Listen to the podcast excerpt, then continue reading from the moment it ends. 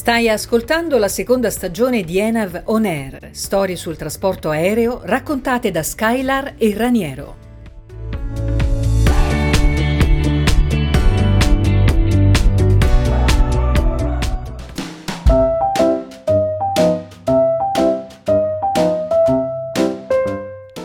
Ti precedo subito, Skylar. Sono Raniero, il vecchio aviatore che ti accompagna nel racconto sulla storia del trasporto aereo. Così non mi interrompi dicendo che dimentico sempre di presentarmi. Sono peraltro ancora stanco, ripensando a come ci eravamo lasciati nella scorsa puntata. Ti ricordi?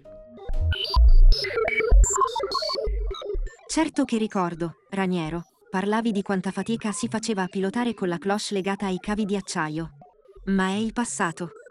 Ora si vola con cockpit rivoluzionati, joystick e tastiere tipici dei normali computer.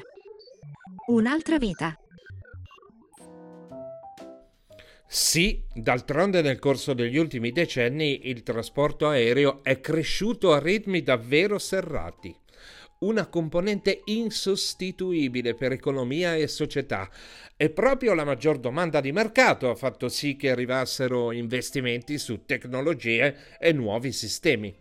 Ma sai, Skylar, è nell'87 che viene fatta la rivoluzione, liberalizzando il trasporto aereo in Europa.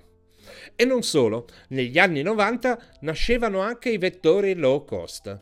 Il servizio diventava accessibile a tutti, non solo per ricchi e potenti, la cosiddetta elite, ma filosoficamente anche le idee e le visioni arrivavano in capo al mondo. Certo, una crescita del genere doveva essere agevolata anche nelle regole, richiedeva un coordinamento nuovo, diverso. Puoi dirlo forte. Ed è nave stata da subito protagonista in questo senso. Sai su che cosa? La creazione del cielo unico europeo, l'idea senza precedenti da cui far nascere un trasporto aereo armonizzato in tutta Europa. E senza più frontiere ma con gli aerei che volano senza soluzioni di continuità. Ti do io i numeri. 30.000 voli al giorno nello spazio aereo europeo uno dei più trafficati al mondo. E vuoi sapere in tutto il globo? Tieniti forte! Ogni anno decollano 15 milioni di aerei per oltre un miliardo di passeggeri.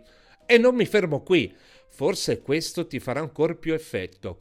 Ogni due secondi in qualche parte del mondo si stacca da terra un aereo di linea. Ed è nel 2000 che nasce questo cielo unico europeo, giusto? Più o meno. Non sbagli un colpo, Raniero. Gli anni erano quelli, e gli obiettivi, su cui anche noi di Enav abbiamo investito, erano garantire sempre i massimi livelli di sicurezza, ridurre i costi operativi e triplicare la capacità di gestire il traffico aereo. Quelle erano le previsioni in Europa.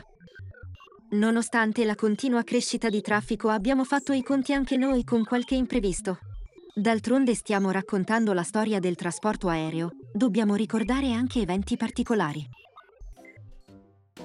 Sì, Skylar, so a cosa stai pensando.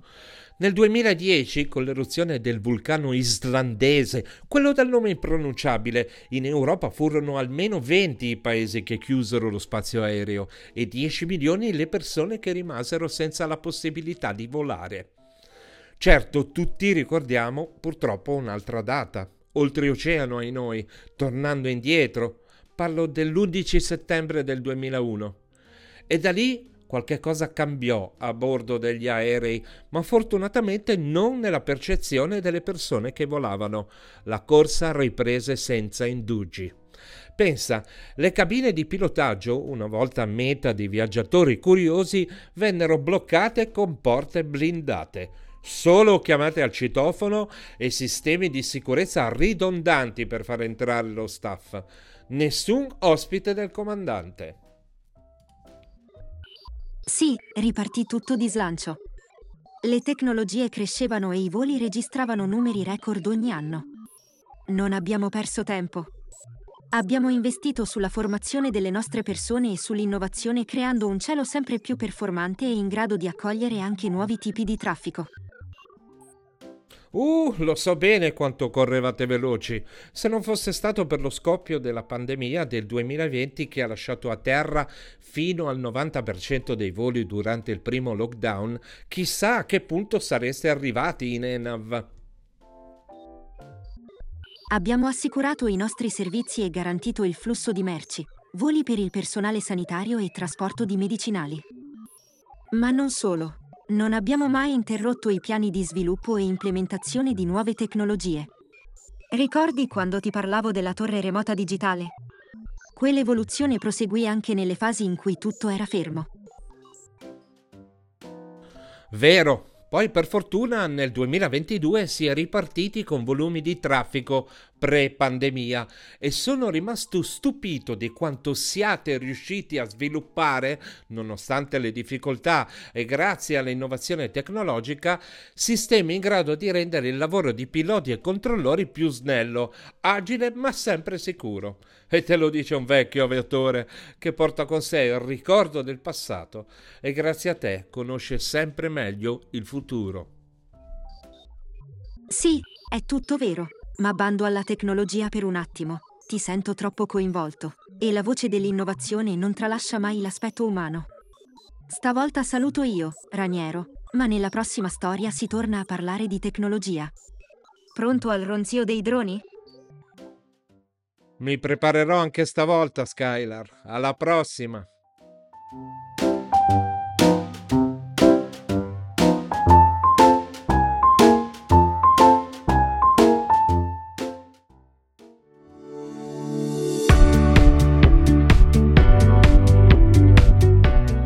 Hai ascoltato Enav On Air, storie sul trasporto aereo raccontate da Skylar e Raniero.